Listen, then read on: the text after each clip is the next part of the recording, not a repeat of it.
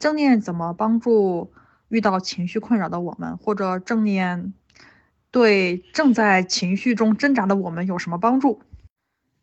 嗯，先从我自己最近的状态说起啊，我最近状态不是很好，嗯，感觉有一点。抑郁要来了的感觉，就是熟悉我的人可能知道，我也会周期性的有这种抑郁状态的来袭，就是情绪会起起落落。然后我一般在情绪不太好的时候，就会让自己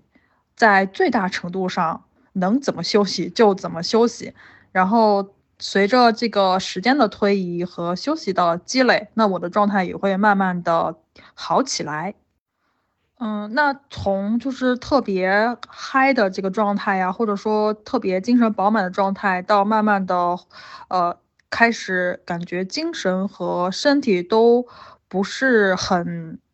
很、很有力的这个低落的状态吧，就像呃起伏的波浪。然后我自己对我自己的觉察呢，呃，让我能。跟随着这个波浪起起伏伏，而没有被情绪淹没。就是不管我的状态是高还是低，我总是呃，就是总是在这个，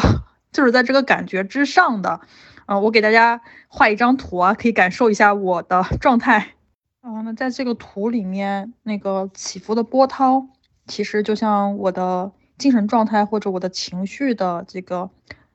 嗯，比较。饱满还是低落这种感觉，然后上面那个小船就像我的觉知或者我整个的，呃，生活工作，就是正念让我能时刻的跟随这个波浪的起伏，而不是被它淹没。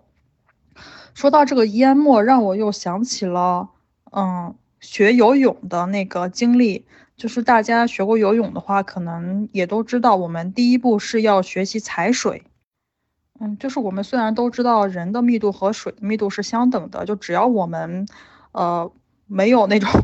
瞎瞎扑腾，你是顺着那个水的一起一伏的趋势来，稍微用一点力就可以让自己，呃，保持在水面上，然后有有换气的机会，即使是可能，比如说，呃，因为各种原因。沉到水底去了，但是，呃，通过一个动作，或者说叫踩水的动作，动作啊，还是可以顺着这个水波的上下震动浮出水面去呼吸的，呃，那这个过程就是踩水，呃，如果我们就是如果我们只是，呃，理论上知道这么一回事儿，但是并没有体验过，并没有真正体验过我们的身体是会随着水的这个上下震动，呃，就是。会会露出水面，并不会真的被淹淹死的话，就呃就是说，如果你没有体验过，你只是听别人这么描述过，那呃第一就是当你真正去开始学游泳的话，你是不相信的，所以心里会害怕。第二是你没有去练过，你可能遇到那个场景的话就会很慌，所以就是会会呛水，就是会呛水。那这个。跟我们其实跟我们正念应对情绪的原理是非常相像的，就是那个水呀，那个波涛就像我们的情绪一样。然后正念的理念就是希望大家能在每一次的练习中，或者说在我们的日常生活中去。感受自己随着这个水上下起伏，你可能身在水中，也可能像小船一样在水的上面。但是不管这个水怎样起起伏伏，只要你是顺着它的趋势，然后稍微一用劲儿，就是总是会有喘息的机会，你不会被水淹没，呃，更不会被溺水。对，所以我们正念里面比较强调的是什么呢？第一就是我们，啊，希望大家。对情绪本身就是，呃，做到接纳。如果你做不到接纳的话，你至少可以做到不害怕，嗯，承认不害怕这样的情绪。就好像在学游泳前，啊，教练或者，对对，你的老师都会告诉你，人的密度和水的密度是相同的。只要你能顺势而为，你能找到那个规律，你是不会被淹死的。嗯，当然我们要在练习中去，呃，通过练习啊，去体验去。证明这个事实，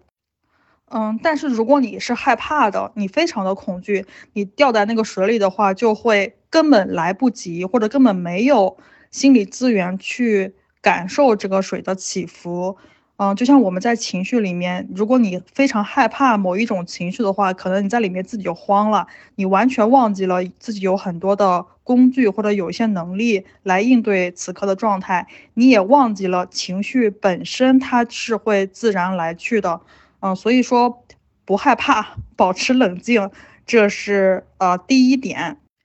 嗯，然后第二点就是要勇敢的去尝试，并且寻找规律。嗯，就比如说，我们虽然理智上告诉自己不害怕了，但是如果你真的是毫无防备的掉到水里了，然后就是，呃，你第一次就掉到那种非常波涛汹涌的大海里面，可能会，嗯，很难应对。所以就是为了保险起见，我们会先在一个浅水池里面或者游泳池里面去学，去学游泳。然后当你真的技艺高超的时候，可能。呃，有可能会尝试在江河湖海里面去自由的 去自由的呃嬉戏，是吧？啊，还有我记得，我觉得我我想起来我自己的一个经验，就是我有一次去浮潜的时候，虽然我带着这个呼吸管呀，穿着那个救生服，然后我也知道，如果我呛水的话，如果我不挣扎，其实我的身体会飘起来。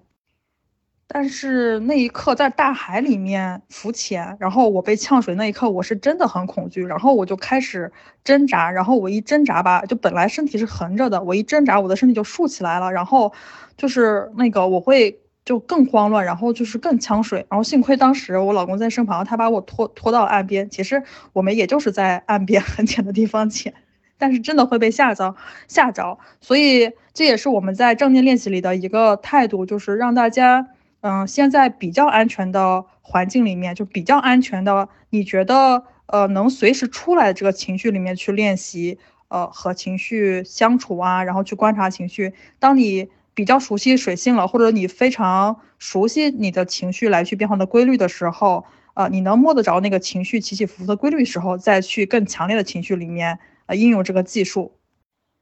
所以我再总结一下吧，就是如果把学游泳或者呃，这个在冲浪比成我们去面对情绪的话，那就是第一点，大家不用害怕情绪，嗯，第二个就是我们是跟随着情绪，跟随着情绪的起起伏伏，就是让你的身体，呃，跟随着这个水的起落的这个规律来变化。不需要和它对抗。第三点就是，万一你掉在水里面了，就像游泳的时候，你的身体下沉到水里面了，呃，也要保持冷静。然后你要知道，水是水会沉下去，当然它也会再荡起来。当水荡起来的时候，你可以顺势而为，这样子就会把身体浮出水面。当然，这个就是需要去练习。那在正念里面，就是要面对，要学会观察，然后学会在合适的时候采取行动。然后那个合适的时候吧，就是可能每个人觉得合适的时候都不太一样。就我自己的经验就是，呃，可能有两个。第一个就是，呃，当我去观察自己的情绪和想法的时候，会不自觉的解离。嗯，在解离之后，我自己就没有那么受情绪的影响了，然后我就可以，嗯，采取行动。第二个就是，呃。